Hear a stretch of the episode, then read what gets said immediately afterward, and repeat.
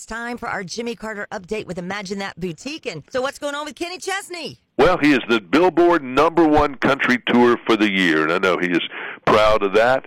Uh, 1.3 million fans, 41 shows, 21 stadiums, and a whole lot of love. He had not been on tour in a thousand days, and because of COVID and all that, so he's going out again this coming year with the I Go Back tour. It will not be as big as that one was. He's playing places he hasn't played in a long time, but still, it'll be a lot of people. I was checking the Birmingham show out, and there were still some tickets, but it's almost sold out in some cities. Uh, well, I tell you what, this would be a fun week to go to Vegas. Uh, going out like I don't, you know, some people are out there for ten days. I don't think I can hang out that long in Vegas for 10 days, but I can take a couple of days. And the National Finals Rodeo there every year at the 1st of December. And that's when you go to Vegas and in the day and the night, a lot of people, lots of people wearing cowboy hats, wearing blue jeans and boots. They're driving around in dualies during the day and moving horses around and all this kind of stuff. It's just cool to be there. And Tanya uh, Tucker was there this week. George Strait played two nights. Luke Bryan, played two nights last week.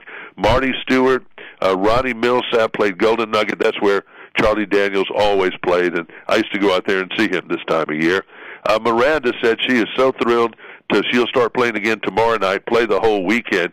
She said that I've been doing uh, one-off shows in Vegas for years for the rodeo, but uh, now it's so special to be able to have a residency where I can play a bunch of nights because it's like anyone who's ever loved anything we sing about is in town for 10 days.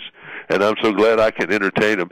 She said this residency for her she was nervous about it. She, she was really concerned, and she said she talked to a lot of people before she did it, a lot of insights on how it felt. And she said I had to raise it up a little bit. Ton of work, cool creative process, and a lot of rehearsals because they got a lot of high tech production elements they use in there, and uh, just everything, uh, pyro, confetti, uh, just different things with lights. She changes clothes, you know that type of thing. Just something she's never worked with before, and it was different. See, I grew up playing bars.